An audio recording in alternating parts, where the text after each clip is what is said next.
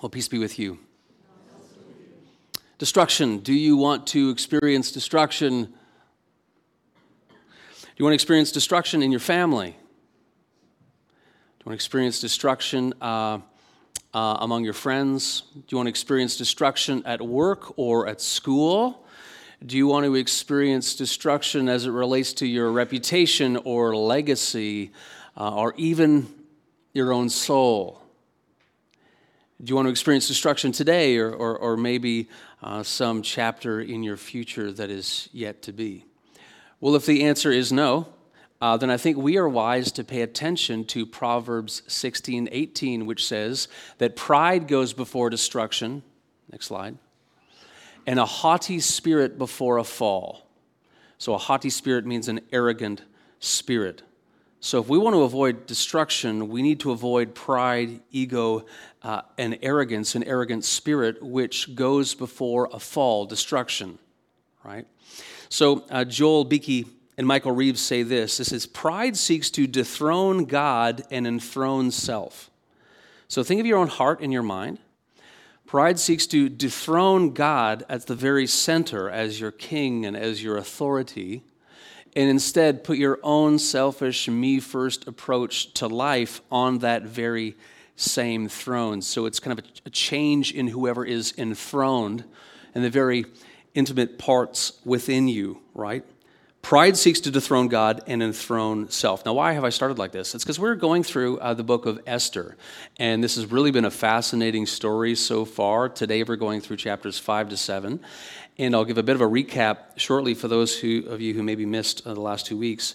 Uh, but today we come across the story of, of the wicked villain Haman, and he actually is a real life demonstration, illustration of this point. Pride goes before destruction, a haughty, arrogant spirit before a fall, namely his. And so we're going to see that and we're going to learn about that. But not only are we going to look at his example, we're also going to ask okay, what can we learn from this so that we avoid destruction and rather flourish with the life God intends for us? We want to flourish with the life God intends to us. We, we don't want to experience destruction, right? So, as we go through the text, I encourage you to take note of anything that is a sign or evidence of Haman's pride and arrogance. Okay, maybe you've got a Bible you want to underline or highlight. Um, maybe you've got the, the Westminster Church app. Maybe you just want to make a mental note. Okay, th- that's evidence, that's a sign of Haman's uh, downfall. Uh, of his pride. Okay, so quick recap uh, of the first four chapters. So we began, as you recall, in the ancient Persian court under King Ahasuerus in the 5th century, also called King Xerxes. After a long and surely torturous process, Esther, a young Jewish woman, was promoted to queen. Esther was the adoptive daughter of a man named Mordecai. Uh, Mordecai uncovered a plot to assassinate the king, as you recall. Uh, one day, the king makes a law that people should bow to someone who he has promoted to the second in command uh, in the kingdom, uh, a man named Haman. Uh, turns out that the ancestors of Haman and uh, Esther's adoptive father Mordecai are uh, ancient enemies, right? So Mordecai refuses to bow to Haman. Haman devises a plot to kill not only Mordecai, but all Jews. And he does this by getting the very powerful, influential, and impressionable King Ahasuerus to pass a law to this effect. Mordecai urges Esther to use her influential position as queen to get the king to change his mind, but this will be a risky business because you cannot go to the king unless he invites you. But she agrees. She calls for a fast for three days and nights uh, in the lead up to her approach to the king. And in an act of great courage, she says, If I perish, I perish. So she was an example to us of courage. So just before we jump into the text, I want to show you an ancient uh, picture, uh, sculpture on a wall. Now the writing is small, so I'll tell uh, you what it is. This is a wall carving depicting King Darius of Persia on his throne. This was the father of Ahasuerus. Okay, so Darius is on the throne. Uh, who is behind the throne? Uh, sorry, Ahasuerus is behind the throne since he is next in line to the king. So the person standing right behind the king uh, will be king one day. That's Ahasuerus, who is in, um, who is the king in the book of Esther. Uh, note that Darius is holding that royal scepter, right? So if he points it to you, you may come, and people approach the throne with reverence. Okay, I just thought that was a really kind of fascinating piece from, from archaeology and history. So, uh, that said, let us open our Bibles to Esther chapter 5, uh, reading from the ESV. Let's jump right into this very uh, compelling story. On the third day, you know, the third day, remember the three days of the fast? On the third day, Esther put on her royal robes and stood in the inner court of the king's palace in front of the king's quarters while the king was sitting on his royal throne inside the throne room opposite the entrance to the palace. Now, pause. We know the end of the story. And so we're like, oh, it's going to work out. But we have to recall that in that moment, Esther did not know. And so think of how scared she must have been right in this very moment. Like, this, is the, this could be her last day on earth. Karen Jobes, in her commentary, says that the threat of death and the hope of life are equally present threat of death, hope of life, equally present in this moment. Verse 2 And when the king saw Queen Esther standing in the court, she won favor in his sight. Big relief, exhale. And he held out to Esther the golden scepter that was in his hand. Then Esther approached and touched the tip of the scepter. And the king said to her, What is it, Queen Esther? What is your request? It shall be given you even to the half of my kingdom. Now, this is not literal. This is an expression. It comes up uh, also, by the way, King Herod, if this sounds familiar, King Herod uses this in the New Testament. It basically communicates, I'm in a generous mood, right? It communicates his generosity.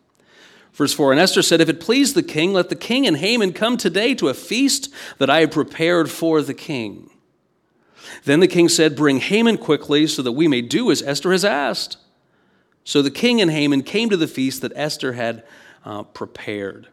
Now, um, why this feast? So we don't really know. Remember that Esther has fasted and prayed for three days, as have the other Jews in Susa and her own maids. So maybe this is a part of the, the plan that God has revealed to her. Now, either case, verse 6 and they were drinking wine after the feast. As they were doing so, the king said to Esther, What is your wish? It shall be granted to you. And what is your request? Even to the half of my kingdom, it shall be fulfilled.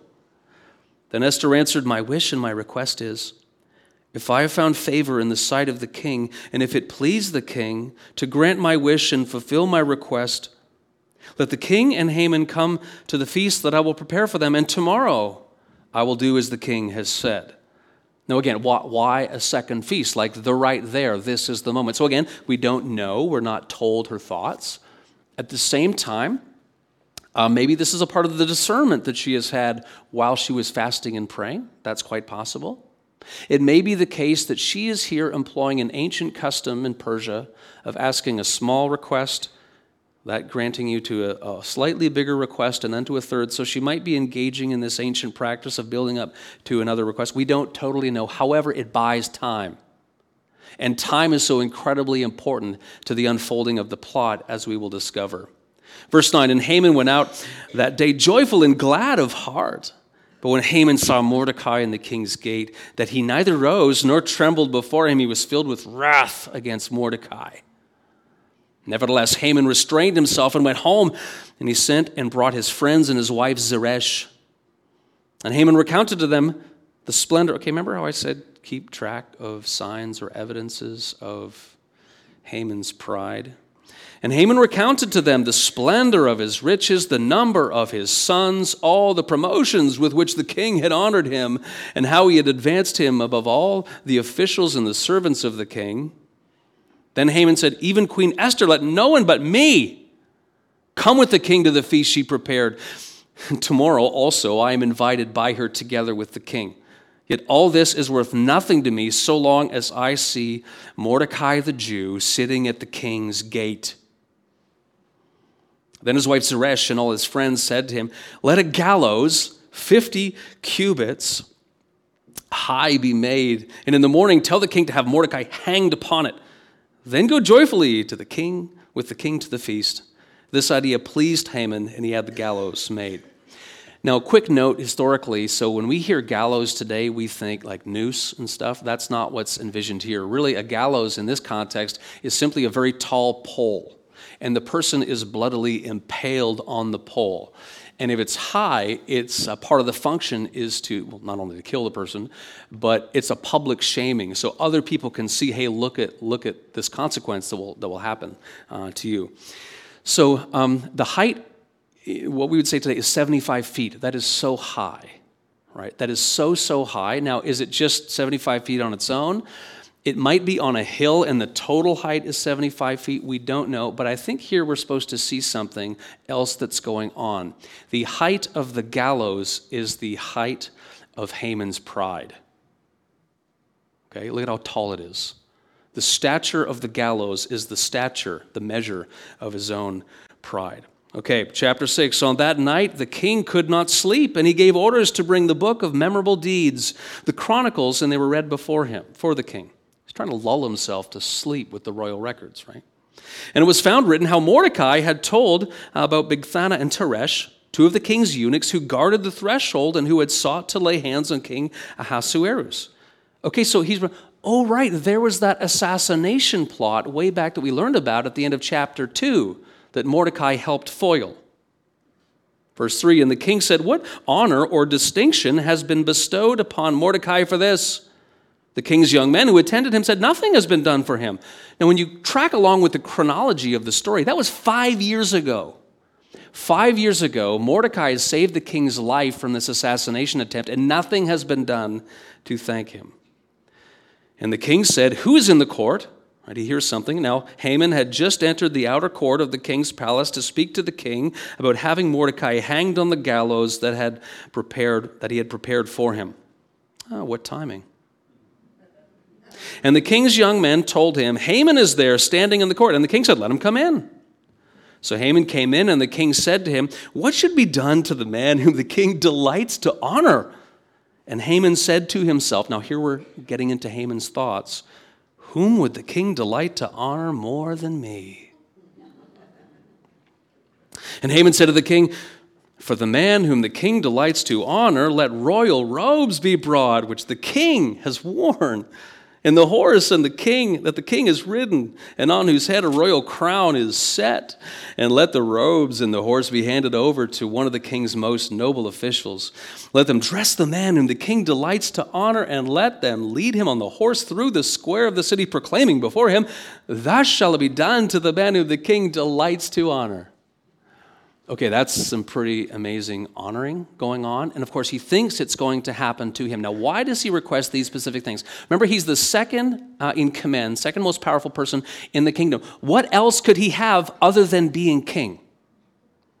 So he chooses things that will align him most intimately, most closely, most personal with kingship himself his crown, his robes, the horse that he rides on. He, he is trying to identify himself with the honor and prestige of the king down to a T. It's everything he can do other than be the king himself. Then the king said to Haman, verse 10, Hurry, take the robes and the horse as you've said, and do so to Mordecai the Jew, who sits at the king's gate. Leave out nothing that you have mentioned Surely Haman is seething at this point. So Haman took the robes and the horse, and he dressed Mordecai and led him through the square of the city, proclaiming before him, Thus shall it be done to the man whom the king delights to honor. Okay, I'm sure he acted, you know, much more. I'm sure he acted, you know, as he should have, but my tone of voice there was to show you surely what was in his heart. Then Mordecai returned to the king's gate, but Haman hurried to his house mourning and with his head covered. And Haman told his wife Zeresh and all his friends everything that had happened to him. Then his wise men and his wife Zeresh said to him, If Mordecai, before whom you have begun to fall, is of the Jewish people, you will not overcome him, but will surely fall before him. Uh, thanks for the support. Uh, could you have told me that ahead of time? While they were yet talking with him, the king's eunuchs arrived and hurried to bring Haman to the feast that Esther had prepared chapter 7. Okay, I want to say a word about uh, the timing here. Remember, we're like, okay, what's the deal with the feast and then the second feast? We've been going through this series and I've been asking us to think about um, the importance of providence and the timing. This is God's invisible hand, right? Working through all the details. Just think of all the things that have happened, okay? Providence. There was a delay with the second banquet. The king just so happened to not be able to fall asleep. Coincidence? Just so happened that he had the royal records read. Just so happened that they came across the story of Mordecai. Uh, just so happened that, that Haman later left and he went by Mordecai and became enraged that he would not bow. Just so happened that he had time to build the gallows. Just so happened that the king was thinking about rewarding Mordecai just when Haman came in the gate. Coincidence? Okay? All the timing, it's coming together. All right, chapter 7. So the king and Haman went in to feast with Queen Esther. And on the second day, as they were drinking wine after the feast, the king again said to Esther, What is your wish, Queen Esther? It shall be granted you. And what is your request? Even to the half of my kingdom it shall be fulfilled. Then Queen Esther answered, If I have found favor in your sight, O king, and if it please the king, let my life be granted me for my wish, and my people for my request. For we have been sold, I and my people, to be destroyed, to be killed, to be annihilated. If we had been sold merely as slaves, men and women, I would have been silent, for our affliction is not to be compared with the loss to the king. Then King Ahasuerus said to Queen Esther, Who is he? And where is he? Who has dared to do this? And Esther said, A foe and an enemy, this wicked Haman. Then Haman was terrified before the king and the queen. And the king arose in his wrath from the wine drinking and went into the palace garden. And Haman stayed to beg for his life from Queen Esther, for he saw that harm was determined against him by the king. Okay, so this is the moment. It's been revealed about Haman. Now, what is going on? So, why does the king go out into the garden? Maybe it's just to compose himself. Maybe he realizes that he himself has been complicit and tricked into this law, right? He's the one who kind of put his signet ring on, on the thing. So he knows that. Um, maybe he's just wondering what to do. If this is a law which is apparently irrevocable, maybe he's thinking, how do I get out of this? Who knows? He's been drinking like since the story began, so maybe he just wants to clear his head. We don't know. And then what happens is Haman stays behind to beg for his life. He knows that the tables are turned. And notice the irony. I just think this is a, a beautiful, kind of subtle thing in the story irony. Esther's uh, adoptive father, Mordecai, would not humble himself before Haman. And now Haman is humbling himself before this young Jewish girl. Notice the, the ironic reversal there. He's begging, he, he's on his knees for his life. Okay. And the king returned from the palace garden to the place where they were drinking wine as Haman was falling on the couch where Esther was. And the king said, Will he even assault the queen in my presence, in my own house? And the word left the mouth of the king. They covered Haman's face. Now he's pleading. He says, What's going on here? Now we know from, from earlier, like the verse earlier, that he's begging for his life, but the king doesn't know that necessarily. So maybe there's some moral ambiguity in his mind. Okay, maybe I'm complicit in this edict that I shouldn't have signed, but now all ambiguity is, is done.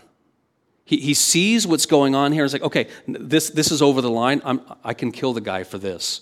Now, what we need to know is in the ancient world, in the court of um, the Persian kings, uh, unless you were some of the official caretakers, you could not be in the presence of the queen if the king was not there. And so, as soon as the king leaves, everyone else should leave. And he doesn't do that. He goes towards her. Not only that, but even if the king is present, get this, even if the king is present, you cannot take uh, you cannot walk within seven steps of the queen.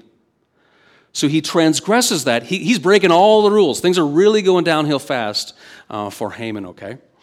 Then Harbona, one of the eunuchs in attendance on the king, said, Moreover, the gallows that Haman has prepared for Mordecai, whose word saved the king, is standing at Haman's house, 50 cubits high. And the king said, Hang him on that. So they hanged Haman on the gallows that he had prepared for Mordecai. Then the wrath of the king abated. This is the word of the Lord. Okay, we started by looking at Proverbs 16 18. Pride goes before destruction, and a haughty spirit before uh, a fall, or an arrogant spirit, right? And our question was not only can we learn, what can we learn from the example of this taking shape in Haman's life, but how can we avoid destruction um, but not only that, but flourish for the life God intends for us, okay? So we're going to look at uh, three points. And the first is this it's a very honest word. There's a little bit of Haman in all of us. There's a little bit of Haman in all of us, right? So I asked you to look for signs or evidences of Haman's pride. And you've been taking note. Here are a, a, couple. Chapter 5, verse 9. He was angry that Mordecai wouldn't bow to him. Verse 11, he recounted the splendor of his riches, the number of sons, his promotions, how he advanced more than others. Verse 12, he was happy that only he was, in, only he was invited to the banquet. Verse 13, he was not able to enjoy his blessings because of someone else. Verse 14, he planned to kill someone for not bowing to him. Chapter 6, verse 6, he assumed that no one else could be honored more than him. He thought too highly of himself. He thought too highly of himself. And we need this reminder because there are times when that can happen to us as well. And we look at a story like this, we think, well, maybe there's a bit of Haman in all of us. Romans 3:23, all have sinned and fallen short of the glory of God. We have all sinned. We have all at certain points in thoughts, word, or deed had a me first approach that we know best. Other people need to go after us. And when we do that, there's a little bit of Haman within us. I think we need the reminder because we live in a time of, of false positivity right? False positive. You are perfect just the way you are. No, we're not. This is, this is the main part of the problem. We're not perfect just the way we are. Theologian Don Carson says when you look at you know, the statements by the Apostle Paul through the New Testament, what you find is Paul, Paul was concerned that people thought too much of him, not too little. He had a grasp of reality. He was concerned that people thought too much of him.